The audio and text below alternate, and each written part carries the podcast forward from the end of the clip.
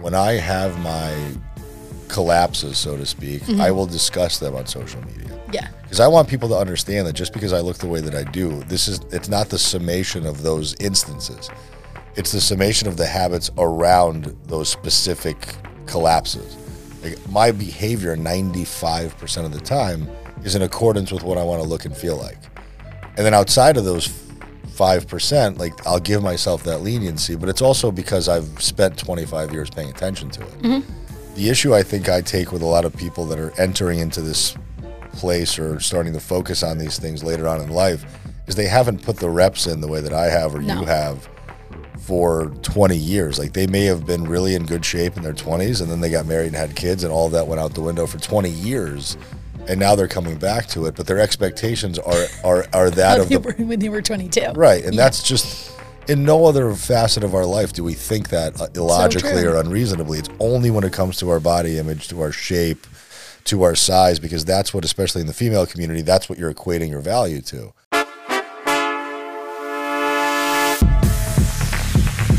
Let's link up with Krysta on the FYX.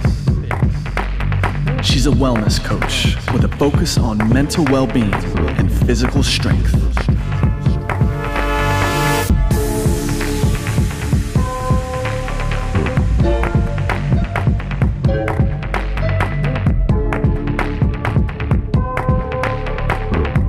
What's going on, FYX listeners? Welcome back to our latest episode of the FYX podcast.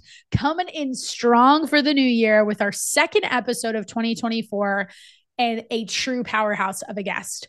Such a powerhouse of a guest, in fact, that he is my only repeat guest on this podcast in the last three years. And you know, if they're repeating, then they are about to share some good ass information when it comes to fitness, when it comes to nutrition. So good that you need to hear it twice. And that is my own nutrition coach, amazing peer, somebody I look up into this space as just a wealth of knowledge. You may know him on Instagram as Four Weeks to the Beach, but he does have a name, and that is, in fact, Aram Grigorian. Aram and I have had the pleasure of knowing each other over the course of the last like three ish years, I want to say, maybe almost four.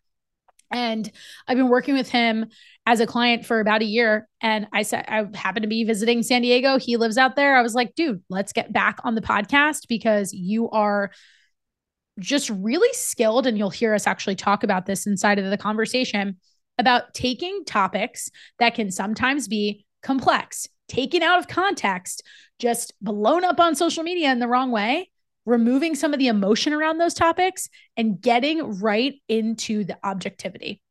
That's one of the things that I love about working with Aram as a client. He's really allowed me to take a step back, zoom out, challenge some of my, not really opinions, but challenge some of my pain points of where I myself, even with the knowledge that I have, even with the ability for me to say, I know what I need to do, just pushes me to the next level to dig deeper as to why I'm not doing it, but then not judging myself for that. Just being honest about, okay, here's the inputs, here are the behaviors that are required for you to get to the outcome that you desire. Now let's get to the root of why that is, or in this case, maybe isn't happening. In this episode, we cover a lot of ground. This is one of those conversations where if you want to improve your nutrition in 2024, if you want to really learn discipline, if you want to show up better for yourself when it comes to the kitchen, when it comes to the gym, you should be taking notes because I promise there is nugget after nugget inside of this conversation. And when Aram listens to this, he's going to blush and say, I'm humble because he is. But I also want to give him a plug because you'll hear at the very end of this podcast, we talk about an event that he's hosting in just about two months. If you're listening to this the day this episode airs, and that is the Real Coaches Summit. For any of my coaches out there who are listening to this, or if you're just somebody who wants to learn more about fitness and nutrition and you like some of the content you're hearing here, go check out this event. I am linking the registration page in the show notes. It's in Vegas and it is going to be a fun time. I'll be there. So obviously it'll be a fun time. But I'm just so excited to be able to welcome Aram once again to the FYX podcast because there is always something new to be learned from him, always a perspective to be challenged, and just one of those people who kind of makes you sit back and go, never thought about it like that, but you got a point. So I'm sure you're going to catch yourself saying that a few times as you tune in and listen to the rest of this conversation. So with that, I'm going to stop talking. We're going to kick it over to Aram. We are going to talk about eating out, talk about our emotional relationship with food, talk about how to push ourselves more effectively in the gym, talk about how to really show up and change your identity so that you see yourself as a truly healthy individual from the inside out. Here we go. Aram, welcome back to the FYX podcast. No pressure for round two, but we've been talking about this for a while. Excited to have the chance to do this with you in person. The first time we recorded back in 2021, it was July, which is crazy. I think we both have like grown a lot since then. And I think it'll be interesting to just kind of revisit some of the topics that we discussed. I checked the title so that I could jog my memory, and it was Diets Don't Work Unless You Do. Oh yeah, I and I love that. it, and I think it's very aptly named. And I don't think either one of us will waver on that point that we made. No. But I think it'll be cool, like we kind of talked about and just planning this conversation and trying to maybe approach it from a different angle, me being very transparent about my own experience with nutrition, with fitness, and all of the things that you've been able to help me learn about myself over the course of the past year, which is fantastic. And you know, I love you for that. So, we're to share all that with the FYX listeners. But before we get into all the nitty gritty, like I usually ask my guests when we kick things off, and I'll go back and see if you have a different answer. But what is your go to coffee order? What do you like to sip on in the morning? Morning? Uh, well, I make coffee at home now, okay. so I'm I just either buy whatever creme brulee, pumpkin spicy thing that's on the shelf. I'll make twelve cup pots of it, and then I will put it in the fridge. And then if it's you know California, it's yeah. chilly in the morning. So you can do hot coffee in the morning, and mm-hmm. then in the afternoon, I'll usually limit myself to like two cups a day. Okay. Um, so I'm doing, but then I buy some funky creamer. All right. It's always sugar free coffee nice. mate. And it's either going to be like the chocolate, whatever it is, or the French vanilla, or the pumpkin spice. Yeah, I have I have the most ridiculous coffee. I don't go out for I'll go out for coffee on the weekends. Okay. Maybe if I'm walking the dog, I'll get yeah. a cup. But to me, it's one of those spends that like I don't mind spending the the six bucks on it. But like it, it they, doesn't need to be every day. I can't control what they put into it, mm-hmm. and this ties into what we talk about. Like I want to control my nutritional environment to the best of my ability. So mm-hmm. for me, like I'm going to look at the place or know the place I'm going to because I want to make sure they have sugar-free syrup options. I want to make sure they have oat milk sure. and almond milk. So if they don't have that stuff, I'm not going there. Yeah. Or what I've done before is I'll bring my own cream. Smart. And then you get to have it how you want. Yeah. Have you had any of the Chobani coffee creamers? Do you like those? I have, but they don't come sugar free. I know. They only have, like, you do have to factor in, let's speak about our macros. You do have to factor in your macros for those. And I use a tip that you gave me like maybe five years ago. I don't even know if you were my coach at the time, but I attribute this to you because I recall that you were the person who taught me it. We were talking about, I think, like maybe back and forth in the DMs. And I was saying to you, you know, I want to find more consistency in tracking my coffee creamers because I do know that they have a little bit of fat, but mostly carbohydrates if you're not using the sugar free ones. And yes, I could weigh it all the time, but you gave me a trick so that I didn't have to weigh it every day to be relatively consistent. It's not a perfect science, but you were like, I think you know what I'm going to say count how many seconds you typically pour and then kind of use that as your barometer. I love it. And I tell clients that all the time. So thank you for helping me transfer that knowledge. I think it still works. Yeah. I think it's still applicable. Um, I don't, I mean, I'm home all day. Yeah. So there's no reason to, to do that. Like if you're out, it's a good, good little trick, I think, if you're adding like half and half or something at a coffee shop. Yeah. Yeah. I mean, the interesting thing is, is I think we nitpick on totally a lot of stuff. Mm-hmm is somebody going to be retaining fat mass because they're over consuming coffee creamer? Probably not. Like I don't yeah. think the co- I think if you're going to Starbucks and getting one of those crazy like a frap yes. or yeah, and you don't realize that it's like 500 calories, that's where we get into a lot of trouble. If you're drinking black coffee with a little bit of creamer you're in good. it and maybe a placket or two of Splenda mm-hmm. in it, like you're not gonna have a problem. Like, yeah. Nobody's getting fat off. Of it. no. I like the idea, and I think this is how you explained it to me, if I remember correctly more around knowing that because it's not such a big deal in the grand scheme of things, it's like a spot check every once in a while if I'm, let's say, being super controlled with the rest of my nutrition and feel like there's other areas that can sort of clean up before potentially moving into a deficit or like tweaking the other things that are not the big rocks because we care about the big rocks, right? Yeah. the sleep, the consistency with your macros, your training, all that sort of stuff. But I think that's just a really good example of the balance that you have as a coach to be able to highlight different areas where we get too caught up, but also understand hey, you can get yourself crazy in this area. But if you're getting yourself crazy in this area and getting into the weeds and you're not giving a shit about all the other things, you can curse on here, by the way, that really matter, then you are just making yourself in this crazy feedback loop and ultimately never going to get to where you want to go. And I know you could unpack that and you probably have a lot to say on it. So, what I want to do to kind of guide the rest of this conversation is in the past, when I had you on the show, you know, I always ask this question of who are you, but ditch the resume. We don't care about the certifications. Like, let's get into this from the perspective of why should we care about what you have to say as a nutrition coach and as a professional? And I really want to hear this answer from you specifically because I think you are so intentional with the way you show up and share information online too, not just in the one on one conversations that you and I have. And I want to know your take on your experience over the last 15 plus years, if not longer, through your own fitness journey. But why should the FYX listeners listen to this podcast? So I've spent most of my time trying to be as practical as possible, Mm-hmm.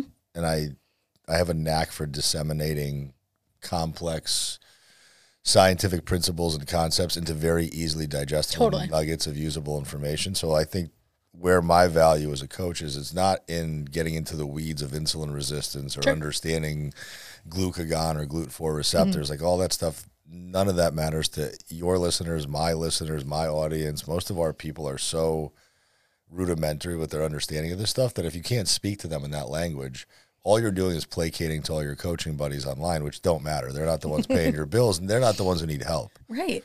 So for me, I've always lived a life of relative balance, although I, I do get a little bit overwhelmed sometimes with some of my own vices, which we all have. Um, you know, I've talked about it before, Yeah. whether it's drinking, doing recreational drugs, you know, but again, intentionally. Yep. I, there's nothing that I do anymore as a as an almost 40 year old man where I'm not thinking about the ramifications of it to some extent. And you do, you really highlight that so effectively and objectively, I think, on your Instagram stories. Like you did it literally just the other day. I saw you do like two days worth of like The sandwiches. and you said like the seemingly toxic foods or whatever and i love that because i'm like this is just so you and it's it's not this bullshit effort to be on brand it's just genuinely who you are how you show up i know for a fact if the cameras weren't rolling that was would be how you'd be in your house on your own I just don't know any other way to do it. Like yeah I, the it's way your personality Yes, like the way that I speak, the way I communicate, Mm-hmm. I, I'm just gonna give you what I know I can give you. Like, Yeah. I have never cared about what other people. Well, I shouldn't say that. When I was younger and I was less mature, I cared about what everybody thought. Mm-hmm. Sure. And I feel like you kind of highlighted that in the episode that we did do together because what I do remember from that conversation that I learned about you that I really didn't know because we just had more of a very like, hey, you're a coach, I'm a coach, let's just DM back and forth at the time. So I didn't know you on a more personal level. We did talk a lot about, you know, your experience in finance, then transitioning to Equinox and even just like your experience growing up, why you got into training. And it seems like some of it was rooted in that at the time, like so many other 17, 18 year old, 25 year old guys out there who can totally relate to that. But I feel like as I've gotten to know you more, and I'm sure this just comes with life experience too, you change a lot in a short period of time and long periods of time it just seems like you have found this way of really trying to highlight in again like i said a very objective matter of fact no nonsense sort of way that i for me it really just resonates Well, now the evolution has been talking about my plights as somebody who's been on this journey for 25 years, Sure. and I don't plan on getting off the train anytime Yeah. soon. Like I want to eat an entire bag of Stacy's pita chips Who doesn't? after dinner. You know, I want to have 25 margaritas on the weekends Mm-hmm. too. But I also know how that stuff makes me feel. So when I have my collapses, so to speak, Mm-hmm. I will discuss them on social media Yeah. because I want people to understand that just because I look the way that I do, this is it's not the summation of those instances. It's the summation of the habits around those specific collapses. Like my behavior 95% of the time is in accordance with what I want to look and feel like. And then outside of those 5%, like I'll give myself that leniency, but it's also because I've spent 25 years paying attention to it. The issue I think I take with a lot of people that are entering into this place or starting to focus on these things later on in life is they haven't put the reps in the way that I have or No. you have for 20 years. Like they may have been really in good shape in their 20s and then they got married and had kids and all that went out the window for 20 years and now they're coming back to it, but their expectations are are are that of the when they were 22. Right. And that's just in no other facet of our life do we think that uh, illogically true. or unreasonably. It's only when it comes to our body image, to our shape, to our size, because that's what, especially in the female community, that's what you're equating your value to. Which in the male community, it's not much different. Like we want to be a certain aesthetic because we want to attract the female mate Sure. or we want some validation for the work that we're doing because we're not getting pats on the back on a daily basis. Like you don't get a gold star for eating well or for going to the gym. Nobody gives a shit. Right. So if un, unless we're doing that for ourselves or we're part of a community that's fostering that that positive environment, we're very lonely in this journey. And what I try to do on social media with my Instagram following, with my people on my Facebook community is I'm talking about all the shit that I end up doing to fall down on my face too. So then they can relate to it and be like, mm-hmm. well, cool, we're gonna have pitfalls. Yep. Whether if you're a recovering addict, like you're gonna relapse at mm-hmm. some point. You're gonna end up doing heroin or drinking a beer, and that's gonna suck, and you're gonna have to fight your way out of that Sure. hole. The way we consume food is not much different than drugs and alcohol. To me, it's the same exact drive to dull, to numb, to replace some other feeling, and that's what food does for a lot of us. And now we're living in a time where it's just so easily accessible. Like you can get on GoPuff in two seconds, and there can be three bags of popcorners delivered to your apartment. You can mm-hmm. just be sitting there doing nothing, and now you're fulfilling a craving almost immediately. And that's the, the scary part about it. Like drugs are harder. Like if I have to go get blow, There's I have to call. you gotta jump yeah, through. it's it's like a four hour process. Right. And by the time I by the time that four hours goes by, if I'm rational logical, I probably won't even want, Want it. it anymore. Yeah. Whereas with candy or cookies or treats or fast food, it's literally fast food for a reason because I can get it within 20, 30 minutes. By that point, I'm probably stoned and I'm probably sitting on my couch Mm-hmm. and I and I'm going to reaffirm that I want it. Right.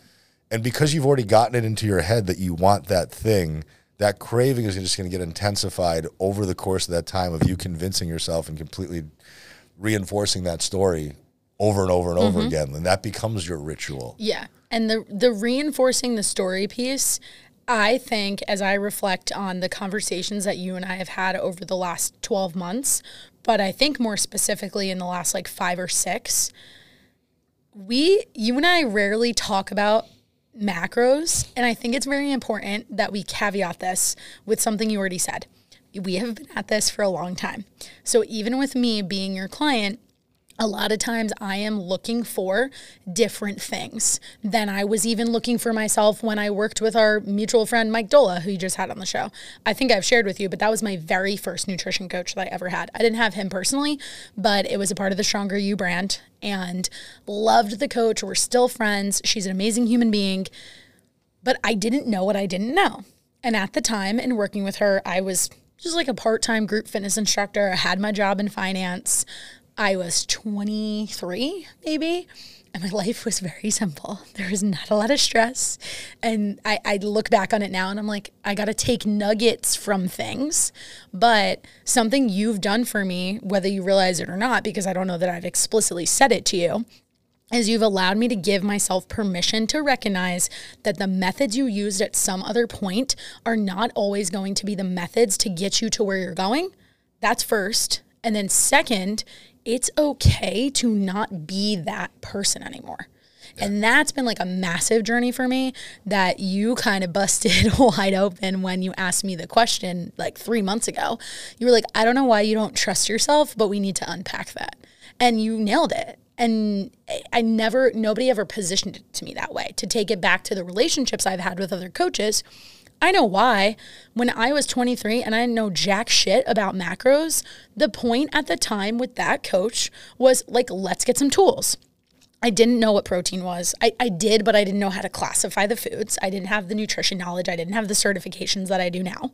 I didn't have the client experience that I've acquired of understanding why habits matter, all these different things that we can pull on and recognize as tools. And as that evolved, what happened? Other things in my life. Life literally happened, right?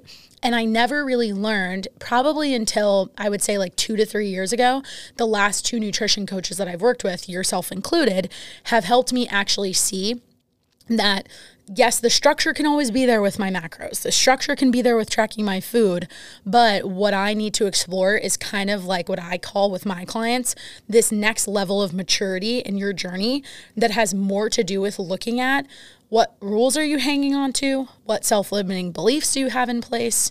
And how can we navigate those so that you can actually see something like macro tracking as a fluid, flexible method that gets you to a certain point when you need to be dialed in, or is something that is just like the basic foundation of your life, whether you're actually tracking or not?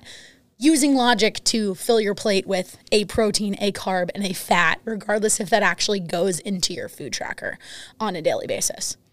Yeah, I mean, your body's going to give you credit, right? Like, Right. Mm-hmm. you don't have to wear this thing to get 15,000 steps. Yeah. Like, you're going to get 15,000 steps. Yep. And I think we're getting so obsessed with devices validating our actions. Mm-hmm. And we get really caught up in the idea that, like, I have to, if I don't put it, the food into the thing, it's not real. Yeah. I don't get credit That for was it. I- totally me. I, have nobody to show it off to. Yep. Um, and I think it's it to me it's always about intention and the control of emotions. So if you have a good intention behind or a, or a productive intention behind eating, you're eating for a certain purpose. Like most of the time I'm eating for fuel because I have to eat. Right. Every once in a while I eat for pleasure. Most people eat because it's just a time to have to fulfill a, a requirement and it's not usually pleasurable or for fuel. It's based fully out of some emotional capacity that they're Totally. having, whether it's stress, whether it's sadness, whether it's overwhelm, whatever it is, it's causing people to do things irrationally. So I, I think if your intention behind food is understood and you're able to regulate your emotions elsewhere, then you're not having to have an emotional relationship with food. Nor do you have an emotional relationship with the scale. Nor do you have an emotional relationship to tracking. So if you can remove the emotion out of these metrics, which are black and white science, mm-hmm. then you can have a very productive relationship with all of it. And you can actually start to understand that if you don't track for a week, nothing bad's going to happen because your habits don't change Correct. or you know conversely i have a client who's constantly on the road for work and his check-in was awesome because he wrote you know that question i ask you guys Yep. If you're tracking consistently precisely like how would you rate yourself and he said i tracked everything but everything was, Was an not estimate. Mm-hmm. wasn't weighed which to me again that's not tracking Yeah. Like, to you me- you really I, I'm so glad you brought this up because we had such a good conversation about this the other day that you got me to think about it in such a different way. And we were both kind of making the same point, but from like a completely different side of things. And I loved it. I was like, we have to talk about this on our podcast because just to give the listener more context, I was coming to you being like, hey, a couple months ago, we talked about moving into a calorie deficit sometime around January as a coach who upholds the same standards for myself that you also help me uphold, that I want my clients to uphold, that we both want our communities to uphold to get the results that we know they're capable of, I value tracking my food consistently. Why? Because we got to make sure we squeezed all the juice out of the current lemon, which is analogous to me to like what your current macros actually are. If I'm not tracking and you have overemphasized this to me to the point where this is now my default, is if I come to you in six weeks and I'm like, yo, it's time for a deficit, and I have nothing that you can look at as data, you're gonna be like, okay, cool. Well, you need to spend two weeks with the macros that I had assigned to you months ago before we really start to have this conversation. And to emphasize this to the listener, because this is something I talk to my clients about all the time, the reason for us doing that is because of a tool and just like a thought process, I should say, that I think you've heard, you've said a number of times, and I probably got from you, but this idea of minimum effective dose. we don't want to pull your macros down any lower than we have to, let's say, for lack of a better way of phrasing it. So if I'm coming to you and I'm saying, "Hey, I'm ready for this deficit," you're going to be like, "Well, objectively speaking, like let's figure out what the deficit actually needs to be." There's all these other levers we can pull on. In in my case, like we could go ham in dissecting my sleep or lack thereof, we could say, right? Before we really get nitty-gritty with the actual carbs, protein, fat breakdown. Now, the conversation that you and I were having was around this idea of me saying to you, I have been traveling on and off for like 12 days. So I wanted to get back in the habit of just tracking my food even during that time because what I didn't want was you to come to me and be like, well, you have nothing in your tracker for the last month. So I'm not going to let you pass go. And you knew where I was coming from, but you really challenged me because you were like, but does it really matter? Because if you're away for those 12 days, all of those things are estimates. And when you asked me, does it really matter? I was super honest with you and I threw myself right under the bus because it's the truth. When I don't, I said it to you straight up. I was like, well, here's the deal. When I don't track, I am way more inclined to eat like a dick because I will just have that mentality you said earlier. If I didn't put in my phone, it didn't actually happen. Well, guess what? My body knows that it happened and I don't have the physique that I desire to have. However, I think where I've kind of been in this journey with you for the last year is coming to not coming to terms. Like I think that almost sounds like I'm throwing in the towel, and that's not what I mean. But more so around this idea that Accepting. yeah, like being very accepting of where I am and like the season that I'm in, not discrediting what I have prioritized instead, and being okay with like announcing that I am prioritizing things that don't explicitly have to do with my health and fitness. But where I get the guilt or the shame usually comes around the fact that I want to lead my clients through an example of saying, hey, you're a busy woman, you put a lot on your plate. That is me. So that's the client I tend to attract. And I know you work with a lot of other females, especially female coaches, who fall into that same bucket too. But I want my clients to see that you can do both, but it doesn't mean you have to be perfect at both things at all times. And that's why I'd like to be more transparent in us recording this episode and me kind of now moving into this next phase with you and talking through deficit and like what that looks like. Because I think too many people have this idea that it's very all or nothing. And that's what you and I were kind of getting at. And your point was totally valid.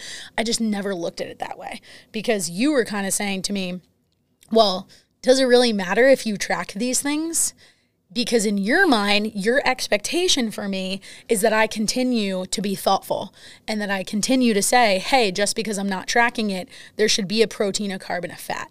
And I do know, like, off the cuff what happens when I travel. Protein gets a little tougher to hit if I'm not intentional, regardless sure. of whether I track it. It's just being intentional of like buying the shakes to supplement with, making sure I'm ordering like the extra chicken where I can at the restaurant. This week we utilized a meal prep service, which is very helpful, and their food was delicious too. I love it, by the way. So thank you for that. But acknowledging that there is a way to still do, you know, let's call it 75% of the work if we really wanted to measure it and allow me to stay on target for the plan that we set up for ourselves a couple months ago. Yeah. No, I mean, and I think you've done an overall good job. I think the problem is, is to me, mm-hmm. if I approach something in a black and white way, like food tracking or yeah. food consumption, I have to be able to remove the emotional component out of it. So yeah. that means that if you're going to if you're going to gather data that I'm going to then further use to manipulate an outcome, mm-hmm. I have to have real numbers. So, like yeah. with the example of the person that I work with who's been traveling for I don't know how many weeks straight. Sure. Every single meal that he consumes is eaten at a restaurant. You have no clue. Right. Like I've been at restaurants where I've specifically ordered exactly what I wanted, mm-hmm. and I still don't know how many how, what the portion size is. Now, you know, let's say I order one whole egg and seven egg whites at Snooze Cafe in La Jolla. They're not going to give me seven egg whites that I would pour out. They're not going to crack seven eggs and remove right. the yolk and the same way you did it. You would do it at home. Or are they going to use a carton of egg whites that I would purchase? Probably not either. Mm-hmm. So I don't know their method of cooking. I don't know how much oil they're going to use on the pan as a base. I, and nine out of ten times when I lift up whatever food I'm looking at, there is a gob and gob and gob load of oil. Yep, butter, all that stuff. So people have to understand that, like, and Alan Aragon talked about this on our podcast. The average restaurant meal equivalent to what you would make at home is seven to nine hundred calories above what you would do at home. Like, really think about that. That's an astronomical Yeah, number. I want to repeat that for everybody. Aram said seven to nine hundred. He didn't say seventy calories. He didn't say hundred and twenty. Like, really, even three hundred. Like, if we want to split hairs over this shit, three hundred calories. Like, let's just say that was like the peak, and we knew that there was no possible scenario where it could be any higher than that. Most of us would be like pretty okay. But seven to nine hundred.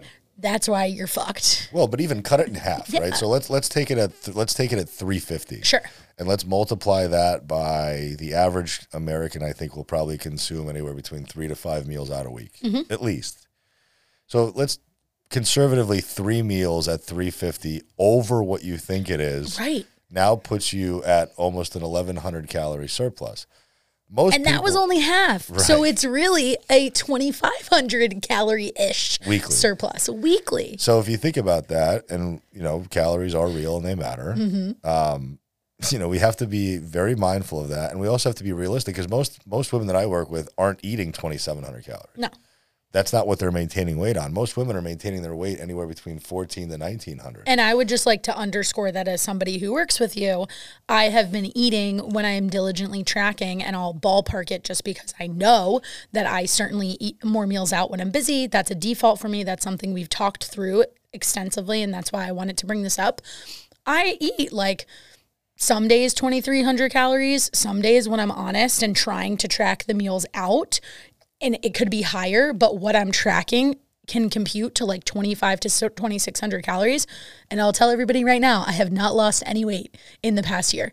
But again acceptance of the process because you've allowed me to learn how to be really objective in understanding why the physique that i see is what it is. I'm not like surprised when i wake up every day because i know what i could be working on. But again i just want to use myself as an example to be super clear that we fast forward a few weeks from now, and depending on when this episode comes out, we may already be going down this path together. The minute you and I are like, okay, cool, let's start the road on the deficit, going from an average of like 2,500 calories a day down to 2,000 or even 1,900, you bet your ass I'm going to start to drop weight as long as I'm consistent with it. And I know that that's a part of the process. Well, and I think also people need to understand like you're not somebody who's sitting sitting idly No. by, not training, Right. Not taking steps. there's a reason why we came up with the macros I, or the calories I should say that I just threw out there like even when Aram and I first started working together, we didn't start at a range of like 2,300 calories. It was a little bit lower than that. And more of the adjustments that you and I made were accounting for my lifestyle, the stressors that I was facing that I'm really open with you about in saying, hey, my schedule gets a little crazy, but where you've really stepped in for me as a coach to just help me have more tools is what I said earlier. Not actually talking to me about my calories and macros, but asking me to get really clear with what does my schedule look like? What does my time management look like? Where can I manipulate some of these things? How can I, by you saying, yo, go do this thing, like getting your training in, give myself permission to leave my phone on do not disturb and not feel like in the middle of a set I'm like texting anybody besides you because really the only person I should be speaking to at that time is you to give me feedback on what I'm doing. And a lot of people have that problem. Like I Mm-hmm. have a lot of moms who will work out in the morning, but they won't wake up early enough, and now their kids are, rushing. their kids are awake at the same time that they're trying to get their session, and they're running into the gym at home. Sure. Um, I I really do believe that everybody should have a twenty dollar Planet Fitness membership if you don't have a better gym around. But the, it's so affordable now. It is. and it gets you out of your house. It gets you into a place where you're around other people that are doing the same thing that kind of you are. It allows you to have availability of equipment, ability to actually lift heavier weights. Mm-hmm. And just you're- boundaries. boundaries. You're hopefully, I mean, if you have your phone and you're filming, then fine. If you're not filming for whatever reason, then don't. Don't even bring your phone into the gym with you unless you're reading your workout off of it. So stuff like that. And I think the other thing I wanted to mention too is the fact that like you don't get to get away with eating four meals out a week and still tr- and even while training as hard as you do and still get the body that you want Yeah. because you can eat back whatever marginal calories you burn because most people overestimate how much they burn and they Of underestimate course. how much they eat. That is a Yeah. scientific blind black and white fact that we can never run away from. Mm-hmm. So there is no amount of exercise that will be able to remedy the amount of food that you're over consuming or seemingly not over consuming mm-hmm. according to yourself. So there's a massive disconnect between energy consumption and energy expenditure. And what people really just need to simply understand is that with how palatable and how how highly calorically dense food is today, you could be an ultra marathon runner. And Eric Trexler was on our podcast talking about the same exact thing. And that's what the guy does for a living. Right. I, that was a great episode. He I measures listened to it. It was energy really expenditure. And He's talking about people that are doing 100 mile races Right. that still are gaining weight at 5,000 calories. So if Mm-hmm. those people can't burn 5,000, your Peloton ride in the morning is not burning 1,000. Yeah. And if it were, you would be seeing that result on the scale in the mirror. You would know that you were doing it. So we have this very disordered relationship with expectations of how much efficacy we're getting from exercise and what we should expect out of exercise versus what leniency we should we should also then be able to buy back with food. And again, it's not the 1900s. Like we don't we're not farming our own food, we're not controlling our own portions anymore. We don't understand what's in our food anymore. Things that are seemingly unprocessed are already processed And again, like you even said, food's just more available. Like Mike was somebody that available. that taught me that very early on. He at the time that I was in Stronger U, I have like a recording of him in my head being like the world today as we know it with the technology that we have from a food perspective, the world is not designed for fat loss. And you know, we or intuitive eating. no. And talking about like Uber Eats or just the fact that the grocery store is open till midnight. Like these are things that we really have to consider because you said it yourself when you talked about your own experiences with the coffee example and how we kind of got right into this. You have opportunities to control the variables. And you also mentioned this, and I w- would love for you to expand on it because it was such a great series of stories. You talked about with going out to eat that I don't know, maybe like f- not even 40, 50 years ago, people didn't go out to eat to the frequency with which they do today. It was maybe like a twice a month sort of thing. Uh, right? If you were a, if you were a, if financially affluent family. Yeah, exactly.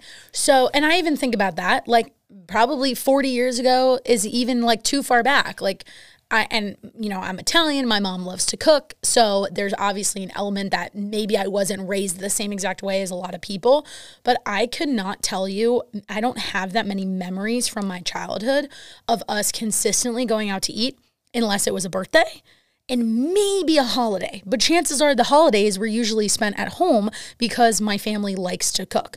Now we can dissect what we were actually cooking, and that's like a whole nother element to it. But for the most part, this whole concept of eating out is like a pretty new novelty. And I'd love for you to expand on that because you made such great points in those couple of like, you know, 60 seconds that you put up on your stories. Yeah, I mean that's the, one of the biggest challenges I'm seeing is just the fact that restaurant food is so Mm-hmm. highly calorie dense, and that we don't know how to measure it. And a good example of that is like if I order a poke bowl from a local poke place, Mm-hmm. even if I ask for all the stuff on the side, right, the dressing on the side or whatever they put in it, whatever sauces I use, I've actually gone through, put on a plastic glove, Mm-hmm. disassembled all the ingredients, and weighed them Of course you have. and I know what the poke bowl had in it. Mm-hmm. To, I mean, again, as close as I possibly Yes. could. Did I And miss? this was the one time at this one place. There's of course variables of who's doing the pour, Right. or in the portion sizes, but like it's still a good exercise, Yeah. just to kind of see. And what did you find? so the poke bowl that I was ordering was something around 850 calories or so, and it was a massive amount of protein, like almost 80 grams of protein, like probably 90 to 100 grams of carbs. And I'm assuming it was tuna. it was tuna and shrimp, and then it was probably like 25 to 30 grams of fat. So that's a very dense meal. Okay. Like most women aren't eating 900 calorie meals No. four times a day. you and I have talked about this at, in my effort to get more protein. We agreed that, and we can ex- like get into like why I structure my day the way that I do. But I said to you, "Is it cool if I eat 80 grams of protein in my like meal number one? Because I wouldn't even call it breakfast." And you text me back and you were like, "How's your digestion?" I'm like, "It's fine," and you were like, "Go for it." But I do that intentionally with protein specifically, just to front load my day because I know my weak points. And for me, it's to tie back to the eating out it's more around the fact that I will let the day go by and not give myself the boundary and time and structure to take the 25 minutes for lunch. That then I allow myself to get hangry, that I'm reactive, and I need to rely on more of my meal prep approach versus being like, oh, I'm gonna go like get a wrap or oh, I'm gonna go like have a burger or go out to eat and whatever it is, right? So it's it's really like conceptually when you say it that way and then emphasize it back for the ladies that are listening here, it's so funny that clients are so afraid of food. It's actually not that you're afraid when you think like, "Oh my god, I can't eat all those calories." Listen up. If you go out to eat, on the weekends twice, we are promising you that you are eating those calories. Yet you're like, there's no way I could eat more than 1,400 calories.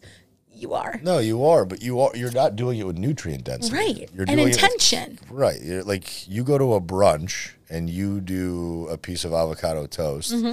and then you have two mimosas. That's 800 calories, right. right there. And that was And one meal, had, and- people. And, you had no f- actual like satisfying food. Like, I which could eat- means you're going to be hungry in three hours, if that. on top of the fact you probably have a buzz already now too. So you're going to want to eat something after that. Mm-hmm. So inhibition is down, calories are up, and that's where we're finding these problems. And of course, if you assign somebody eight ounces of, of salmon grilled, like that's a big piece of fish for most people. Yeah. But they have no problem plowing through an entire basket of tortilla chips in one sitting because you're not thinking about that, right? You're not you're not basically even having to chew any of that. It just crumbles in your mouth and the way that the texture and the taste and the satiety of it is so poor that you can continually and so if anybody understands uh, the science around fullness and the Yep. brain, it takes the brain about 20 minutes after you've put something in your mouth to recognize that it's full. So you can physically be putting food in, and there's a 20 minute lag between. Which is a decent amount of time if you actually of, think about plenty it. Plenty of damage can be done in 20 minutes. Yeah. I've done it. Totally. Me I, too. I had a friend over on Saturday night. She brought over a bag of white cheddar popcorns, which are my favorite Yeah. thing in the I world. love those popcorners. They're so good. And it was the big bag. It wasn't Yeah. the small bag. It The was big the one. big bag that that that families are eating or splitting. I ate the whole thing. I I, think she had one serving I'm it. not surprised. So that's six servings, and I think that six servings equated to about 750 calories, about 30 grams of fat. Mm-hmm. Most of the women I work with don't eat more than that shouldn't be eating more than 60 or 70 grams of Right. fat. So if half of your fat gets consumed by one bag of chips that you've eaten, what food are you leaving yourself for the rest of the day? Mm-hmm. Not So- much. And this is why Unless the- you want to eat straight chicken. Correct. And this is why, if you want food volume and food density, you should eat natural starches like potatoes and like rice. Now, with rice, you have to be a little more careful because you're going to have less actual product of rice versus potatoes. Potatoes, Mm-hmm. You'll, you'll have more, you'll have a larger portion of potatoes for less carbs than you will with rice. Mm-hmm. This is why starting every meal with a massive piece of, and I, I will say massive because I want it to be as big as humanly possible Yeah. and then filling up the plate with a bunch of vegetables that you don't mind eating. And that's where it comes down to like if you want to do butternut squash, do it. If you want to do cucumbers, do it. If you want to do stuff that you actually have to like chew and break down, even if it's cooked, mm-hmm. because just the physical act of chewing will slow you down, and it will actually make you understand what feeling full feels like. Because when you're eating those snack foods, if you're eating restaurant foods, those things are designed for you to overeat because they want you coming back Yep. and they want you spending more money and they want you Bingo. mindlessly consuming so you lose that relationship with satiety and the only way you'll ever get it back is by trying to spend more time eating at home than you will eating out Mm-hmm. so use it as a treat the best advice i'll ever give anybody is understand that treats are treats and they belong as treats if you're doing them every day that now is your diet Yeah, it's not so a if you're treat. if you're eating a cookie after every dinner, that's your diet. If you're having seven or eight meals out a week, or right now I just signed up with a guy in New York City who obviously lives in the best place in the world for food. Mm-hmm. He eats out ten plus times a week. I'm like, dude, No way. there is zero I can percent. see it. There's zero percent chance that you will ever be able to hit any aesthetic or physique or even just feeling good goal because you're having two drinks at every meal. Mm-hmm. You're eating out two meals out of every single day, and you're doing that five to six days a week. It's not going to happen. No, I don't care. How, I don't care what macros I set for you. I don't care what workouts I assign for you. I don't care what mindset exercises we implement. You will not lose weight and get the ideal physique that you want, or even feel better living that type of a lifestyle. So if anybody's listening to this and they're like, "Well, I don't understand. We have a good plan. I don't understand why it's not working." Actually, physically, like and realistically, audit what your behavior with meals out looks like, and where are you dropping the ball as far as actual proactive eating versus Sure. reactive eating. Yeah. I think that was a good point that you made. Absolutely. And that's something that you and I both like. I know what your check in process is because I obviously do it. And you and I have talked about this before. One of my favorite questions that I get off of clients is when they actually sit down and count how many days this week did you go out to eat. I just had this conversation with you, and I just had this conversation with a client not even a week ago because it was coming off of Thanksgiving she was traveling and i also asked them i know you do this count your drinks. So we have a question for the alcohol and we have a question for the meals out. She tallied up six drinks and she really barely drinks. So for her over the course of a week six was a lot for her. And it was like you know it doesn't even matter what kind of alcohol it is. We could have a whole other podcast on that. It's irrelevant at this point. But like when i pointed out to her because her check-in was kind of like I'm a little frustrated because we were moving off, off of a deficit. And I think part of the, oh, I want to have a couple extra beers might have been coming from that, which, okay, that's fine. But when she stepped back and I did her check in and I said, hey, you are expressing some disappointment with what you're seeing on the scale this week. The reason why that is happening to you is because it's not that you didn't hit your macros, it's that you had these six drinks, and arguably you probably didn't hit your macros based on everything we just discussed because she did eat out twice. Now, twice is not the same as 10. So, all of this, I think it's important to highlight is relative to where you were before. And what's really cool is if we take the example of this guy that you just mentioned who's eating out 10 plus times, I want everybody to really understand this. That's a low hanging fruit because it's something we can 100% fucking change tomorrow. And we're not telling you to give up going out to eat. I'm asking that guy if he's my client, and I know you're doing the same. Dude, this is 10 plus times right now. Can we take it from 10 to 6? And then once you go to 6, can we take it from 6 to 4? And then once you get to 4, can we take it to 2? And however long that takes, the part that's the most important of everything you just highlighted with him as the example is it's just about expectations relative to the amount of time it's going to take you to hit your goal. Yeah, and the low hanging fruit concept is very important because people look at all this stuff in a very restrictive lens, mm-hmm. and they immediately think that they're that all these rules that we're implementing on them, they have to just immediately rebel against them, and that's just how adults are. Like, I, if you and I've made this ex- I've made this example before. The reason why a child will develop intellectually, physically in a short amount of time, right, from like three to eighteen, Yeah. whole new human being. Size, scope, understanding of life, like everything changes. From 20 to 50, nothing happens unless Nothing. You, unless you physically make it happen. Right. It's on you. The self ownership thing is a real deal. Right. So what what's the difference between the two stages of life? In one stage of life, you're being given rules and you're being given parameters by your parental people or by your teachers. Everybody's giving you a rule to follow and you just blindly follow it because that's what the expectation is. As soon mm-hmm. as you turn 18 or 20 and you get out of college, it's like, "Oh my god, there's no more rules and I can do whatever I want."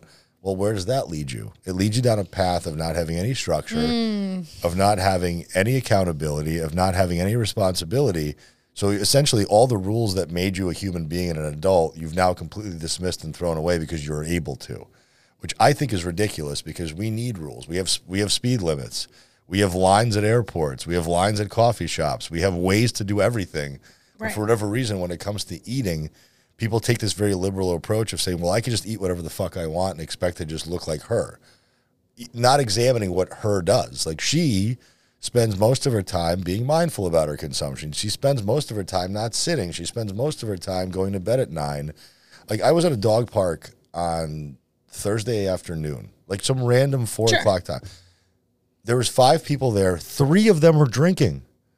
Like they're drinking on a Thursday afternoon with their like they're, they it's like this communal thing that they do where they they, they bring beers and they hang out and they watch With their, their dog. dogs. They're, they're not even actively doing anything with their dogs. They're sitting on a park bench.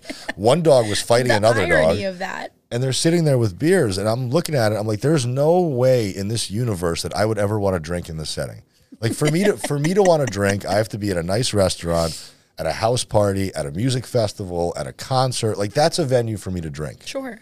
But on a Thursday afternoon to bring my dog to a park, the last thing I'm doing is drinking. But that's the average human pattern of behavior. Mm. And then they wonder why I look the way that I do and they look the way that they do. Right. Mm-hmm. It's like I live in accordance to feeling my best. And that means I'm going to have to sacrifice the bullshit that you guys are willing to put up with. And it's that tolerance and that complacency that you get stuck with where it's like they don't even consider, well, why do you why do you pick different coffee shops to go to or why do you bring your own creamer? Because I want to be in control. Mm-hmm. Why do you drink on a Thursday afternoon at, at a dog park and not even do anything with your dog? Like you're sit stay, you're sitting there. Like get some steps in. Like you're sitting there complaining. The same people that are complaining about all their problems are also the same ones that are shooting themselves in the foot.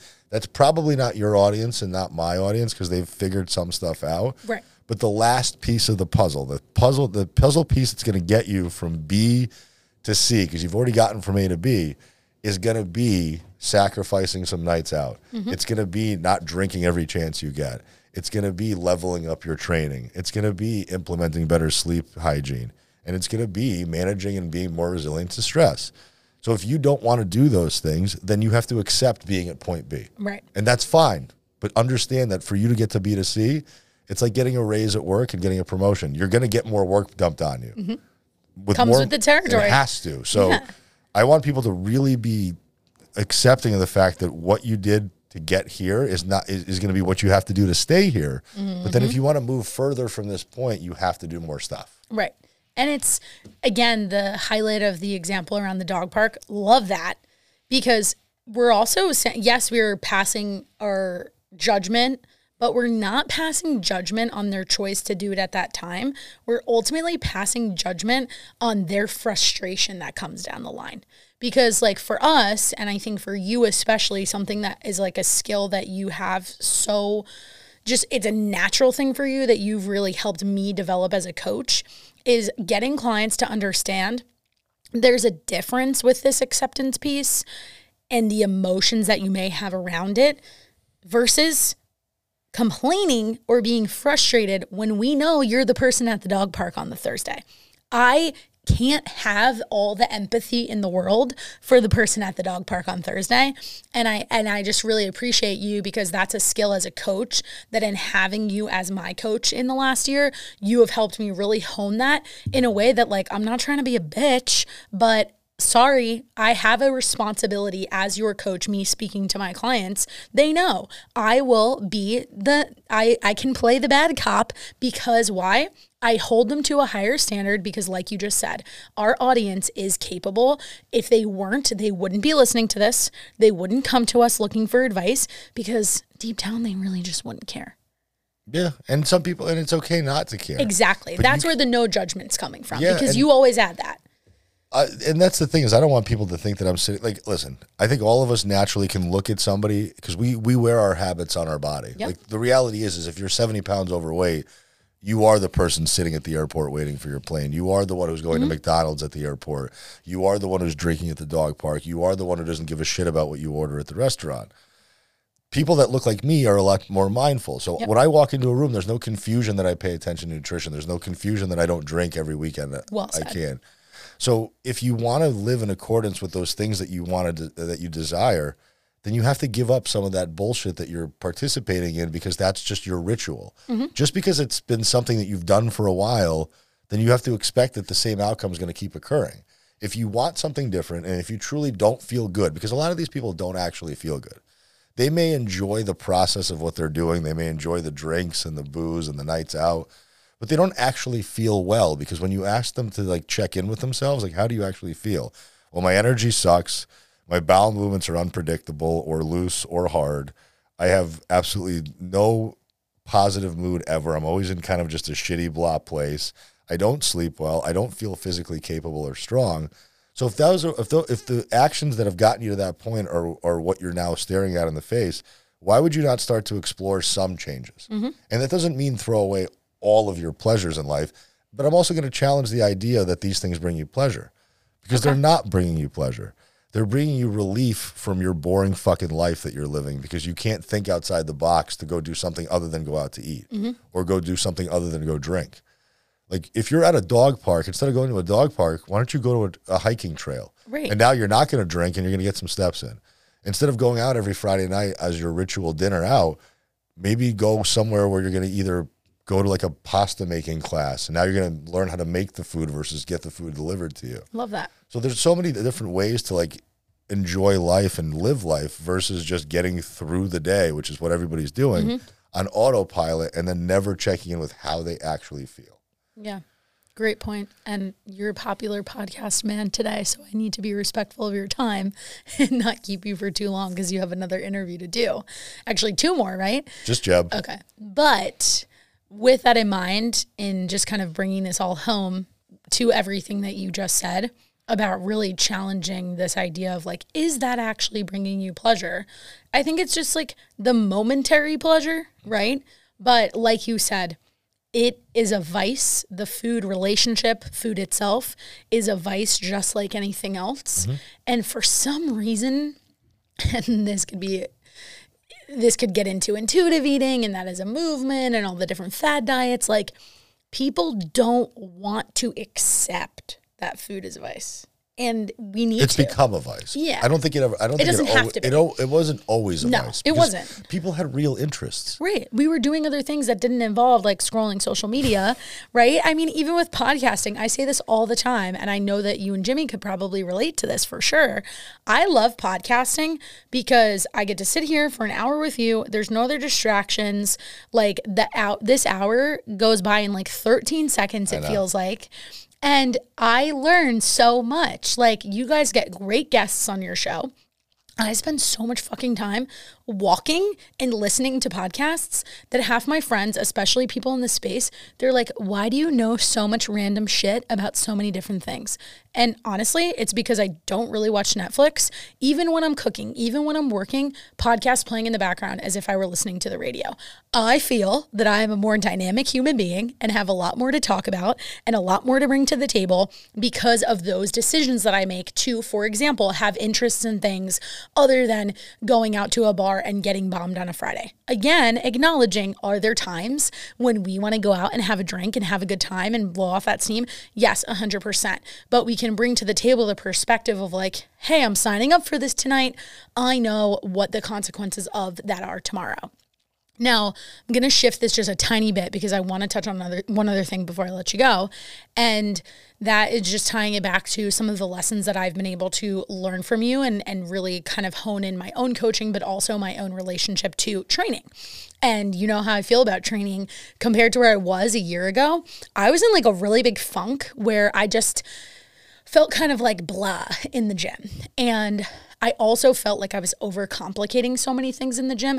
And I told you that right from the jump. I was like, listen, I get myself in this like tizzy because I have this desire that's probably coming from my group fitness days to want to change things up, to feel like I need to keep it interesting for myself, that I know for a fact I've lost sight of the goal of body composition that can be accomplished with keeping things simpler.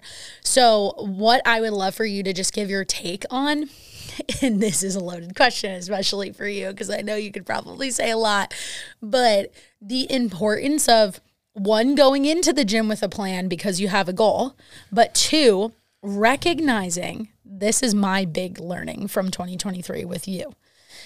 There is a standard set of exercises that will get the job done in making you strong as fuck, look up, look good naked, but we also need to take care to learn how to listen to our body to figure out what the best exercise is for you. And to give the listener an example, when I first started working with Aram, I was very frequently back squatting and deadlifting with a barbell.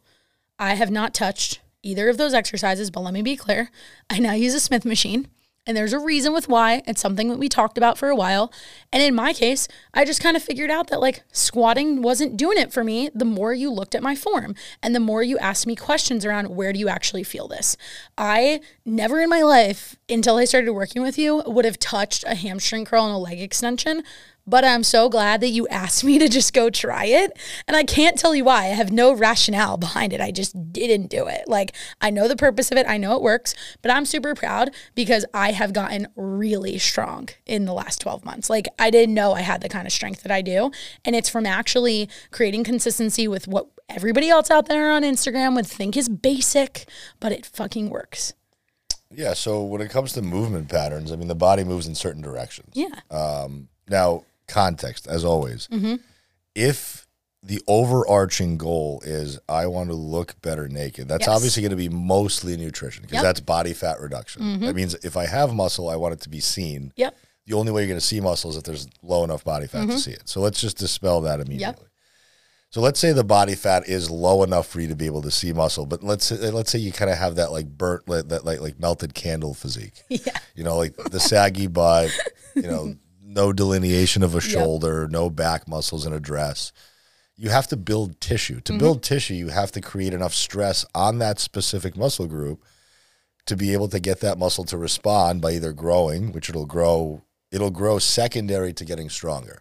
The muscle will always get stronger first. It'll grow second. Growth will come from more tension and more time under tension. Mm-hmm. That could be dispelled in a- Interpreted a lot of right ways. Yeah. And then also the fuel source to Yep. be able to maintain that muscle growth. So the tension part of it is stability. Like I have to be stable in order for tension to be felt in that And I specific think that's what you've specifically really helped me just redefine. yeah, the so, stability So piece. stability, you know, if you're back squatting or if you're deadlifting, your body's in space and it's being held up by you. Mm-hmm. Like you're holding your own body up. A lot of demand. it's you're asking the body to now go from a standing to a squatted position with a load in a place that is relatively uncomfortable. So you're having to think about a multitude of different activities happening at once. So the squat is an excellent booty builder Yeah. if you feel it in your booty. Right. And it'll by default grow your butt anyway, Mm-hmm. even if you're doing it poorly. But at some point, that growth will stop Right. because other muscles are taking over. Quads will take over. Mm-hmm. Hamstrings will do th- some work. Your spinal erector is just holding yourself up. Your abdominal muscles will do work. So, is there a better way to do that same movement that you know is going to produce an ass in a more stable and loadable environment? So, that's why I recommend a Smith machine for a lot of people because now you take the guesswork out of body stabilization. You take the guesswork out of um, where do I feel it? Because now, if you want to move, if you want to feel more of your butt, move your feet forward, away from your hips. So now you're hinging backwards. Yeah. If you want to feel more comfortable to play with that. I want the listeners to know that. Like something that you've really helped me see is like, hey, go try this other machine, but then like let's experiment with like these little tweaks. And I also want to be clear, I've been working out for a very fucking long time. So people need to understand that too. And like part of the reasons that I'm asking you very specific questions is because I'm sitting here saying to myself, okay, I've been squatting for how many years? Let's like dissect this for a second and see if that is the Beck the best mechanism for Krysta and her goals. So that's something that I think is also important to caveat.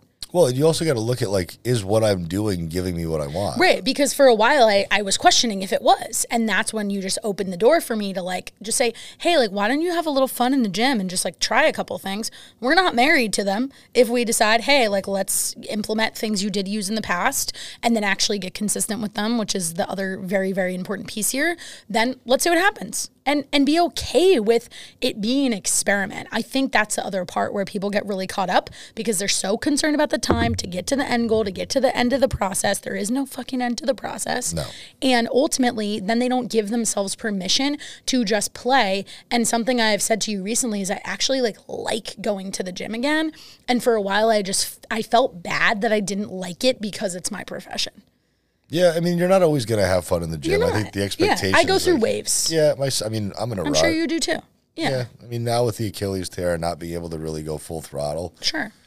I have to retool and rethink the way that I train as well. Mm-hmm. And the reality is that I also have to accept, and this is what a lot of people don't do this exercise. Like I'm at a point in my lifting career where how much bigger and stronger am I really going to get? And do, how much do you want to? Like you start to ask yourself that question, and that's a fair question. It's too much work. Sure. So for me, can I dial back the way that I train and make it more athletic and make it move in different directions versus only focusing on just this perpetual muscle growth that is going to require me to probably be on steroids. Mm-hmm. It's probably going to have me eating way more food than I'm comfortable eating, and I don't want to do that. that's work. So for people that are in a program, even if you are in an actual workout program, ask yourself, do I understand what the intention of each movement that I'm doing is? Hmm. If that specific exercise was taken or that machine was taken, would I know how to pivot away from it comfortably and confidently? Am I increasing load every chance I can get? Am I actually feeling the muscle that's intended to be moving that part? So if you don't, if you ask those questions, you don't know the answers to any of them, then you don't really know what you're doing in the gym. No. You're just going through the motions, and that's what most people do when they go there. Whether it's a mm-hmm. group guided class, which is, in my opinion, the worst possible setting. It's really instructor based. But in most cases, what I've seen is most instructors are not, they don't have the time to spend dissecting where you should feel a squat or where you should feel a lunge. They're just like, just do the thing because I'm asking you to do Right. it. Right. And again, we have to bring this all the way back to what is the goal. And in the context of myself, the goal is clear. It has to do with how I ultimately would like to look. And you said it, the nutrition piece is not to be ignored. I just want to also highlight what does go on in the gym and really trying to help people see, especially because my audience is a lot of big group fitness girlies and they get frustrated because they're like, but I'm going to the gym. You are, but you're checking the box. You're going, but are you getting the education to your point? And you've really helped me change the frame, even for clients, to start to better help them understand why we do the things that we do from an exercise perspective. And that's tough for a lot of my clients because they're so used to someone just simply telling them what to do in that environment. And then they don't question it. And their frustration comes from, well, I'm going and I'm doing this. Cool if you keep doing what you're you've been doing and you don't like what you're seeing, something's got to change. Well, it's like it's the same. It's the same thing as if I'm if I'm at a gym and I'm squatting, or I'm at a restaurant and I'm eating salmon that I could have made at home. The mm-hmm. salmon that you're eating at the restaurant has more calories. Right. The exercise you're doing at, in the group fitness class is poorly loaded and unstable, and it's being done way too quickly. Mm-hmm. So you don't actually feel what you're supposed to feel. So it's the same situation in both cases. You're just doing it suboptimally, not to the best of your ability, with very little understanding behind why. Yeah. So well said. Well, I'm going to wrap us up with a quick little fun lightning round, fast questions about fitness, food, all that stuff, and then we're going to get you out of here so you can go hang out with Jeb. Ready? All right, first one. What is if you could only eat one food for the rest of your life for every single meal, what are you going to eat? With no consequence. No consequence, yeah. Like Oh. yeah, un, un like in the imaginary world that we have not been discussing. Pizza. Okay. What if there was consequences? What's your practical one? Oh, Uh, probably. I mean, the thing that I eat now, which is ground lean ground beef, rice, and uh, either spinach or some type of a green vegetable. Okay. If you could wave a magic wand on just like sentiments and information that's shared in the fitness industry that's incorrect, what is like the top of your list of something that you'd like to change within, you know, the second of waving the wand? Probably fasting. Yeah, I mean, it, it's gotten to a point now where just it's. I've I get the inter. Should I be intermittent fasting question A lot. daily, Yeah, me too. daily, and Yeah. my response to it always is, "Do you have digestive issues? And do you like breakfast?" So if it's no and yes, then eat breakfast. What's your advice? You got to keep this one short and it could be a podcast, but I think it's important we hit on it. For our ladies out there who are very concerned about their hormones as they approach menopause, what is your advice for them in terms of their lifestyle choices so that they can understand it's not simply about your hormones? if you're truly concerned, get a full blood panel done by somebody who knows what, how to interpret that blood panel, and they'll be the first line of defense for you. But even they will corroborate that you probably don't have a problem. You listen as you get into menopause, you're gonna have the degradation of hormonal stress. It's, it has they they just start to reduce. That's aging. Yeah. but you don't have to live with that diagnosis. You can mm-hmm. obviously go get optimized, you can get hormone replacement therapy, but that hormone replacement therapy won't do anything and won't cooperate inside of a physiology or a body that is poorly rested, highly stressed, under muscled, and overfed. Well said. That's it. Very well said.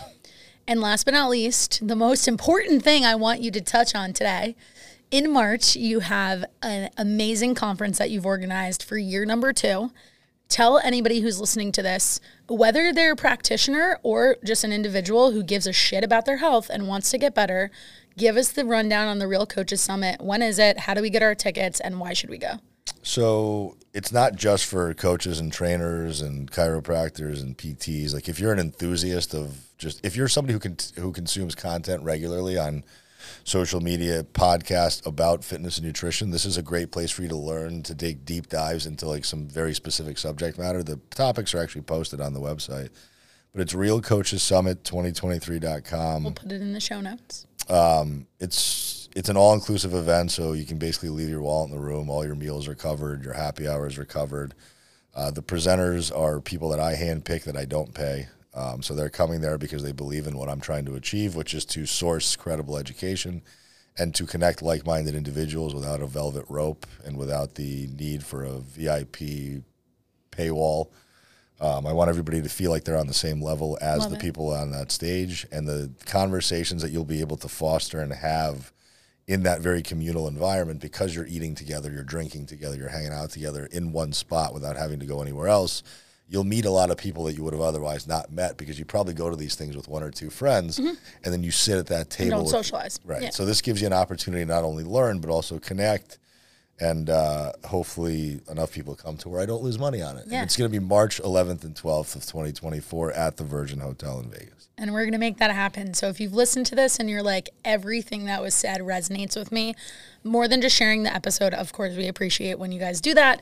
I love you have so many awesome clients that are, I consider peers as your client myself, that are sharing my podcast in your Facebook group. Shout out Heather for doing that all the time. She's the best. She. She's just such a great person. But I, I think that's really amazing. I think that is just a testament to the community that you've built. And going back to everything we said at the top of this episode, it- my own experience in working with you one on one aside, I just have so much respect for what you do in the industry. And for that reason, I'm excited to see you continue to pour in true passion into developing an event like that. Um, I was at a conference this weekend and there were three or four women in the room who straight up said, and I want you to hear this, they would not have met our business coach that we were all at this event with had they not gone to that gone to that summit and them meeting that business coach changed their life in a way that I don't even think you know that you had that impact.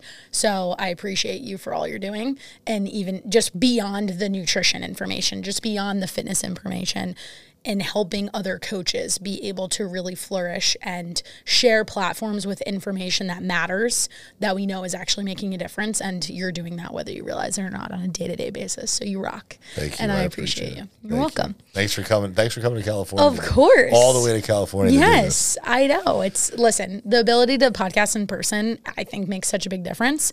And when I knew I was coming out here, I'm like, let's be productive AF and not get a bunch of recordings. So I'm very happy that I was able to get you on that circuit too. And I'm excited for the FYX listeners to hear this one because I talk about you enough on my stories and you've come and talked in my client community too. So this is a cool moment to just kind of continue to add all of that information that we're circulating around. So thank you for being here. We're going to let you go. But for everybody who tuned in today, we appreciate all of you for listening. Again, share this episode. These messages are important. This is the no bullshit, no noise, no filter kind of stuff that more people need to hear if they actually want to lead healthier lives. So do a friend a favor and share it with somebody. And with that, from wherever you guys are listening from, we hope you have an amazing rest of your day. Thank you. Thanks, Aram.